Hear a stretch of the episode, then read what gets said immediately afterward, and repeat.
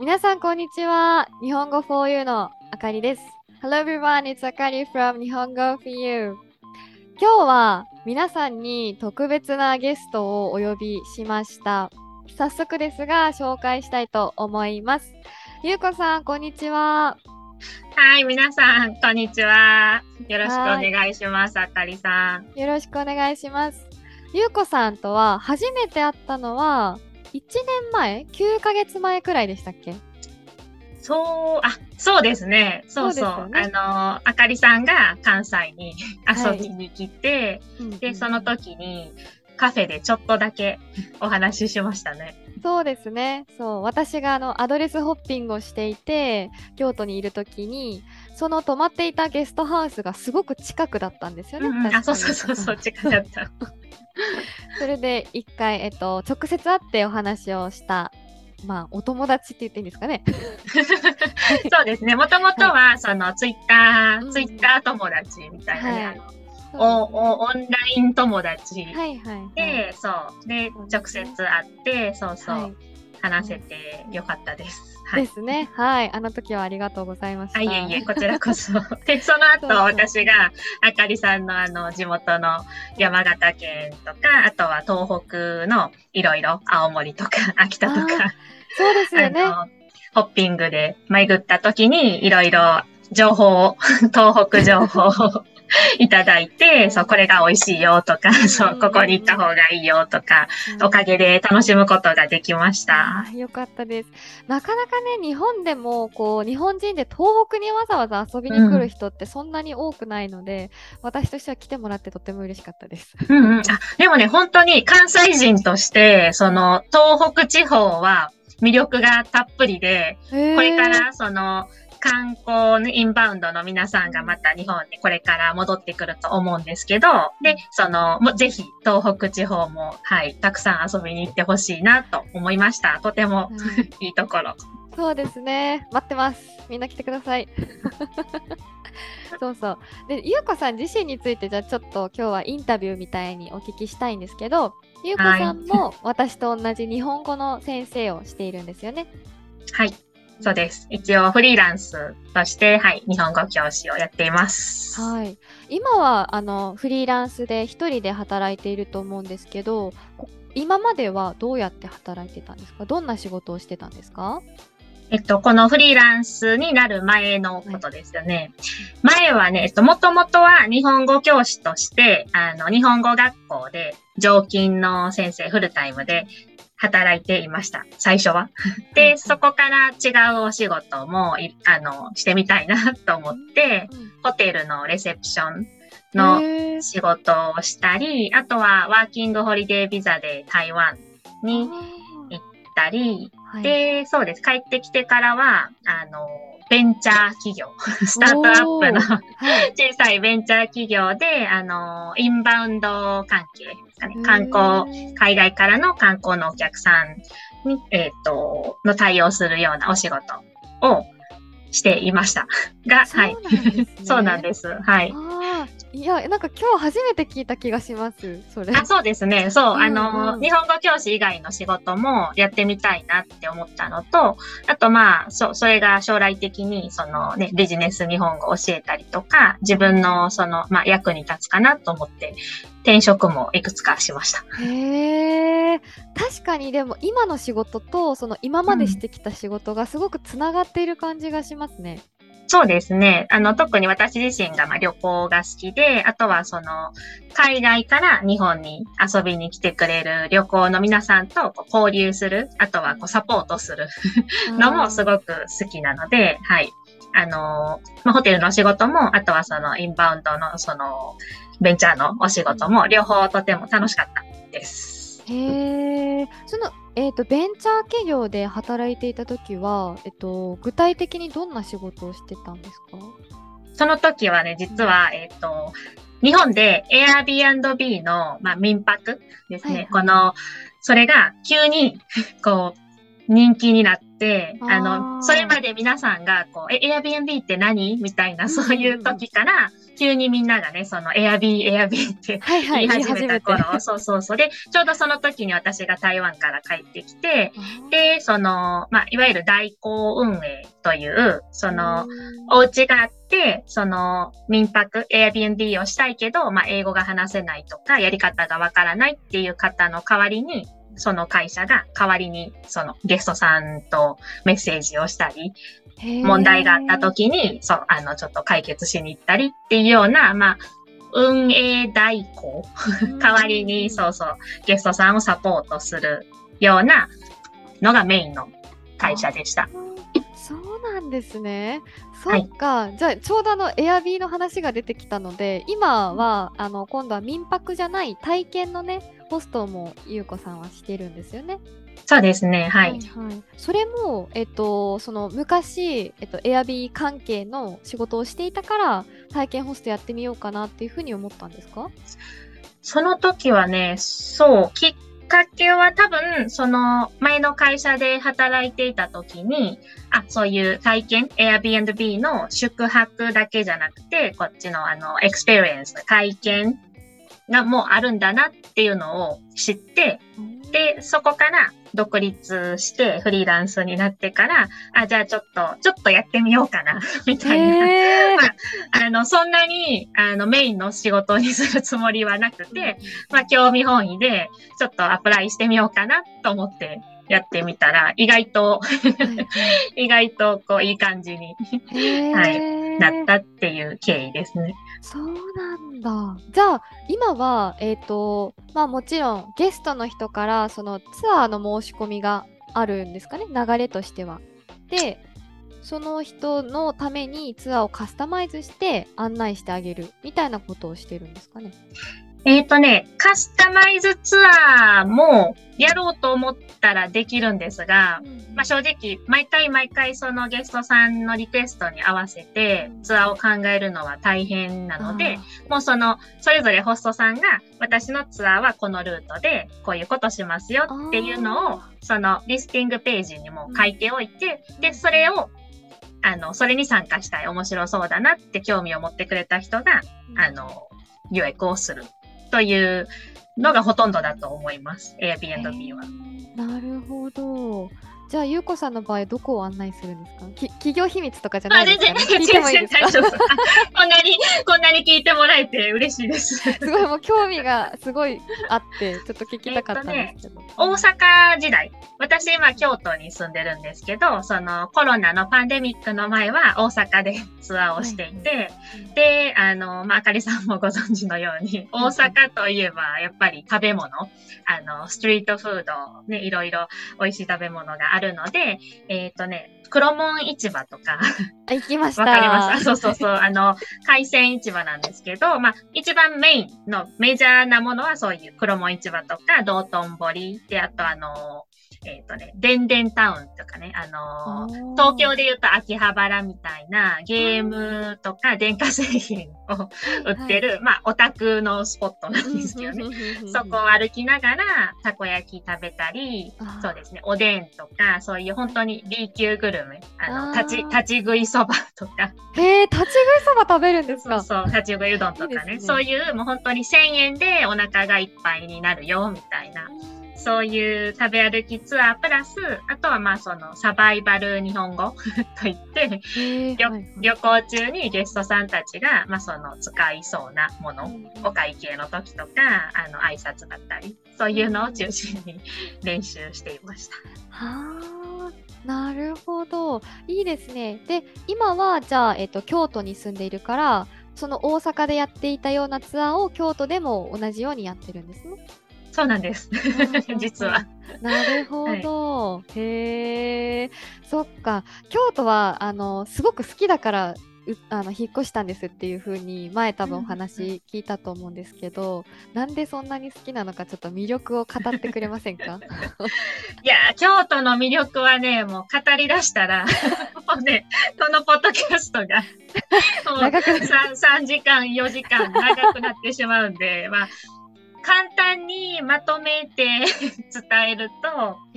やっぱり京都は歴史をね、長いせんねん以上のもう歴史、首都としての歴史があって、で、さらにそれを今の京都で生活している人たちが頑張って、こう、そのまま引き継いで、これからもこの京都をこう未来に頑張ってみんなで残そうっていう、その、なんて言うんですかね、街とそこに住んでいる人たちの、なんかこう、ハーモニーっていうのかな。その、うんうん、人と町と、それから自然ですね。あの、鴨川。まあ皆さん知ってる人も、聞いたことがある人も多いと思いますが、はいはい、京都の中心を流れるその鴨川っていう素敵な川があって、で、そこで皆さんこう、チルしたりとか、まあサイクリング運動したりとか、うん、まあそういう、町と、まあそう、自然とその、そこに住んでいる人たちの、バランスが最高なんですよね、はい、確かに私もいっしゅうかんにしゅうかんぐらいすごい短い時間だけ京都にいたんですけど、うん、その京都に住んでる人たちが自分の町に誇りを持って、うん、で責任を感じて守ろうとしてるっていうのがすごい分かってそうですよね。面白かったですね。そう。で、例えば、まあ、わかりやすいので言うと、その、カフェとかね、新しい、おしゃれなカフェが、まあ、ど、どの町、東京でも大阪でもあるんですけど、京都のお店って大体は、こう、京都のスタイルを残しながら、あの、新しいモダンなのとこうミックスして、オリジナル、オリジナリティのあるものを作ってるところが多くて、だからそういうところからも、なんかこう、京都らしさを守っていこうっていうこだわりが感じられますね。はいはい。そうですよね。うん、で、それを知った状態で多分、あの、うん、これ聞いてる人とかも京都に来ると、あ、こういうところで、あの、街を守ろうとしてるんだなとか、うんうん、あ、ここが京都のユニークなポイントだなっていうふうに気づけるかもしれないですね。そうですね。で、まあ、もしかしたら、観光でね、短いに、さんにちとかだけだと、ちょっとまあ、気づかない部分もあるかもしれないんですが、まあ、私のおすすめは、そうですね。最低でもいっしゅうかん。できれば、長いできれば、まあいっかげつとか、あの、今後ね、そういういろんな働き方が、こう、新しい働き方もできているので、ぜひ、こう、ロングステイで京都に来て、ゆっくり、あの、隠れたヒドゥンスポットなどもぜひ見つけてもらえたらなと思います。ああ、いいですね。そっか。ゆうこさんはそういうふうにこう隠れた穴場的なスポットを探すのも好きなんですか？あ、大好きです。そうなんですね。そう、でもあかりさんも好きじゃないですか？そういうこう街歩きとか、なんか楽しいですよね。はい、うん、そうそう、なんか知らない街を適当に歩いて、うんうんうん、知らなかったお店を見つけるみたいなのがすごく楽しいなと思います。ねえ、そうそうそう。特に、まあ、その、昼間もいいですけど、こう、夜、夜の時間に、こう、歩いてると、なんか、そうね、知らない、こう、居酒屋、小さい、本当に隠れ家的なお店があったりとか、はい、本当に街歩きは大好きです。ああ、いいですね。街歩きじゃ趣味みたいな感じですか？そうですね。もはや、そうそうそう。まあ、旅行も好きだし、その、旅行先でも、やっぱりその観光地を巡るよりは、まあ、そういうローカルなマーケットを歩いたり、もう本当に家の近所ブラブラ歩いて回るのが確かにそうですね。趣味、趣味かもしれない。もうあれですよね。私もそうですけど、フリーランスとして自分の興味がある仕事をずっとやっていると、うんうん、こう趣味と仕事のこう境目がなだんだんなくなってくる感じがちょっとしますよね。そうです。まさにおっしゃる通り。いいのか悪いのかはちょっと別な問題ですけどね。うんうんうん、そう本当になんかね、そう好きなこととか自分が楽しいなって思うことを仕事としてできるのは本当にありがたいことで、だからそうやっぱり本当になんかそう仕事と趣味というかプライベートがだんだん曖昧に。なってくるっていうのありますね。うーん、ちなみにその今はプライベートの時間みたいなこうはっきりした区別ってつけてるんですか？働き方というどうでしょう、ないかもしれない。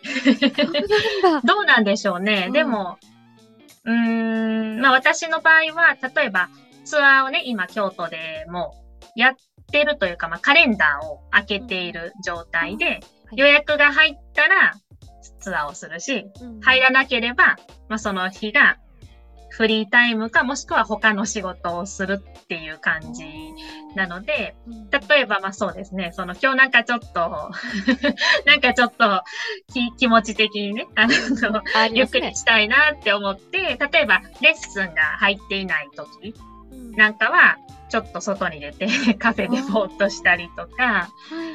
っていう感じで、はっきりと今日は休むっていう日ももちろんたまにありますけど、あんまり普段意識しては今はもう作ってないです。へー、そうなんだ。そのスタイルでもあのゆうこさん的には割とリラックスできる時間も十分作れてる感じなんですね。どうでしょう。どうですどうかな、まあ、例えば日曜日ね、まあ、昔は日曜日は休むって決めて休みにしてたんですけど、でもまあやっぱりリクエストがあればツアーもするし、えっと、レッスンも入れていこうかなって思って、で、その代わり、やっぱりその、他の平日のそういう空いた時間に堂々と休むというか、その、日曜日休みって決めない分、はい、だから、例えば、今日もそうなんですけどね、ちょうどお昼の時間が空いてたら、うん、こう、ちょっとダラダラしても、あの、まあ、いっか、みたいな、今日はオフモードにしようっていう風に、最近はちょっと、切り替えました。ああ、いいですね。そう、そうじゃないとこう毎日朝から夜まで、うん、あ何かしなきゃいけないみたいに思っちゃいますもんね。うん、そうなんですよ。爪、うん、そうですね。なんかまあ本当にそれは人それぞれ休みをきっちりと取りたいっていう人もいるし、あとまあ仕事の種類とかタイミングとかにもよるのかなと思いますが。ちなみに逆に質問してもいいですか？はいはい。あかりさんはどうされてますか？その辺、その仕事の時間と、まあその休むプライベートの時間っていうのは。そうですね。私も長い間フリーランスになってさんねんじゃくぐらいなんですけど、うんうん、にねんぐらいは休みの日を決めないで過ごしてました。で、うん、反対ですね。あ、そうですそうです。私はもともとそのタイプで。はい。でだから、えーと、今のゆうこさんみたいにレッスンがない時間が休みの時間みたいに割とこう本当にオンとオフが混ざったような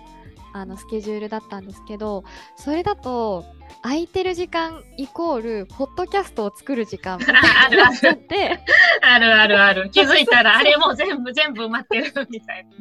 そうなんです。その予定がない時間っていうのがだんだんだんだんなくなってきちゃったので、うん、最近はそうです、えっと、土曜日は休みって決めて、もうレッスンも何もしないで、その時は例えばあじゃあ、あの山登り、私趣味が登山なので山に登りに行こうとか、うん、あとはあじゃあ映画をたくさん見ようとか、うん、そういう風に決めて過ごすようにしました。私の場合はその方が合ってました。うん、そうですよね。それはありますね。人によると思います。うん、ここはもう絶対に死守、もう絶対に入れないみたいな。そう、だからもうメールも返さないみたいな。あ、なるほど。じゃあもう完全にもうだからポッドキャストとか他のことももう全部オフにするということですね。そうですそうです。うん。うん、もう本当に会社員のあのいわゆる週末みたいな感じで何もしない日っていうふうに決めてます。うん、それも大事ですよね。そうですね。そうそうそう。なかなかね、フリーランスでそうしてる人いないかもしれないですけど、うんうんまあ、私の場合はそれが今のはこう心身ともに健康、うんうん、大事です。大事です。大事です。大事です。自分で自分の身を守るというね。うんうんうん。うん、そうそうそう。そっか。じゃあ休みの日っていうのが今あんまりなかったら、その休みの時間は、まあ、ぼーっとするとかってさっき言ってましたけど、他になんかこうこれをしてるとリラックスできるとか気分転換できるみたいなことってありますか？休みの日ね、あのー、私あの今京都でえちょっと話すと長くなるんですけど、はいはい、あの京都のえっとねシティズンディスカウントみたいな、その、京都に住んでいる人が、今、京都の中で、例えばホテルに泊まると、半額ぐらいのね、安い金額で泊まれるっていう、あの、多分、それぞれの県で、もしかしたら東北地方は東北地方で、そういう、あの、割引があるかもしれないんですけど、そういうキャンペーンを今やっていて、なので最近の趣味はそういう京都のホテルに泊まって泊まり歩くっていうのも趣味の人楽しいんですよ。その近いから気軽に行けるんですよね、うん、あじゃあちょっと荷物ささっとまとめて、で家から歩いてじゅっぷんぐらいのところのホテ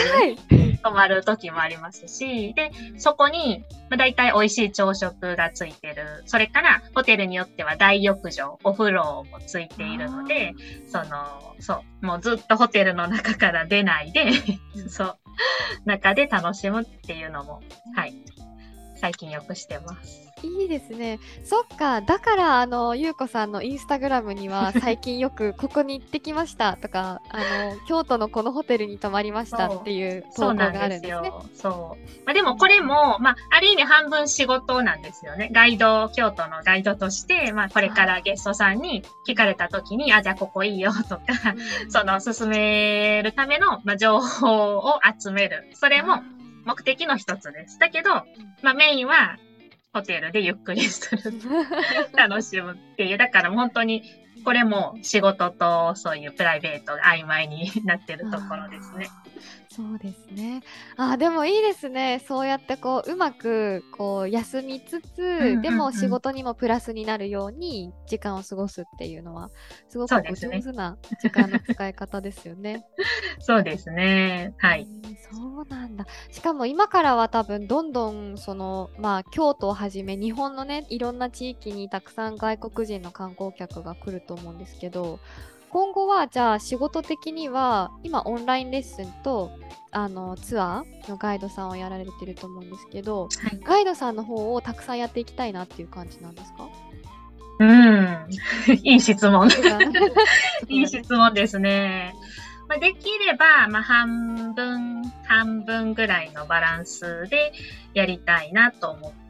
っていて、はい、そうですね。前あのコロナのパンデミックの前はどちらかというとガイドの仕事の方がろくわりぐらいで、日本語の、えー仕事えー、とレッスンがまあよんわりぐらいのバランスだったんですが、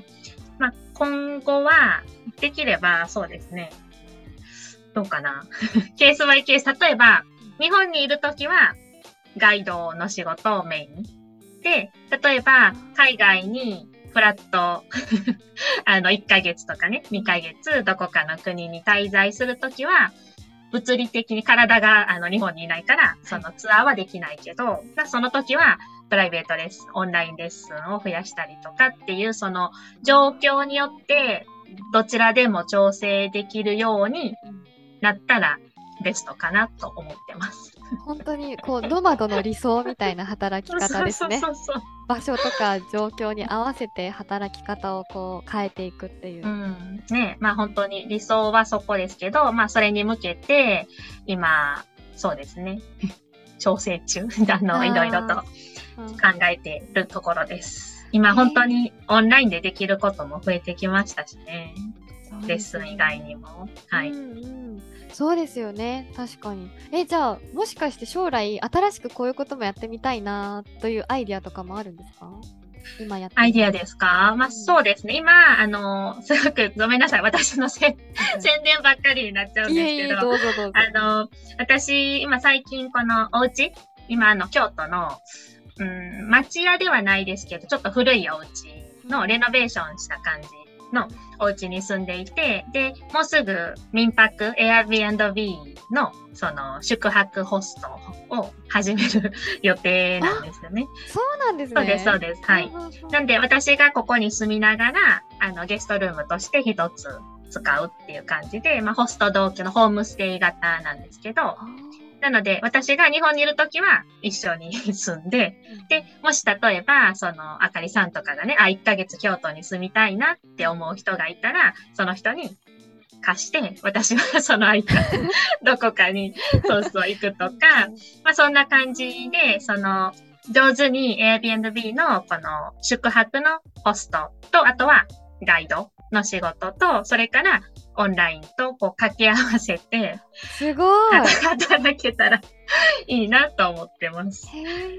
ー、はい、すごいですね。ゆうこさんのあの素晴らしいところはそうやってこうやりたいなって思ってることに自分でこうどんどんどんどん働き方とかやっていることを近づけていっているところですよね。ねえ、なんか知らないうちにそういい時代になったなと思って昔はこういうことしたいなって思ってもやっぱりその仕事をどうするかとか本当にねやっぱりお金は必要だから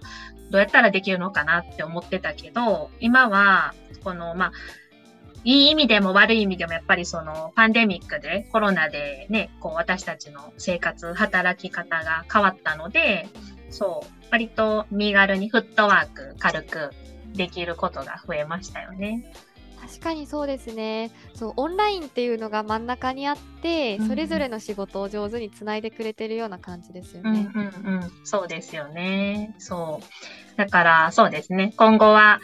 多分、まあ、えっと、日本だけじゃなくて、やっぱり世界中で、そんな感じの、こう、場所を変えて働く、自分が住みたいところに住みながら仕事をするっていうスタイルが、こう、もっとどんどん広がっていくと思うので、そういう人たちと、そう、つながっていけたらいいなとは思います。ああ、じゃあぜひあの皆さん京都に行ったときはゆうこさんの宿にねちなみにいつからとかって決まってますか？これはね、えっと、今ライセンスの、えっと、ライセンスがもらえるのを待っているところなのでもうできればじゅうがつまあ遅くてもそうなんですよ。あと今そうですね、お部屋ももうすぐできるので、まあ、遅くてもにせんにじゅうさんねんには始めたいなと思っています。いいですね。じゃあちょうどにせんにじゅうさんねんみんな来るぐらいの時期には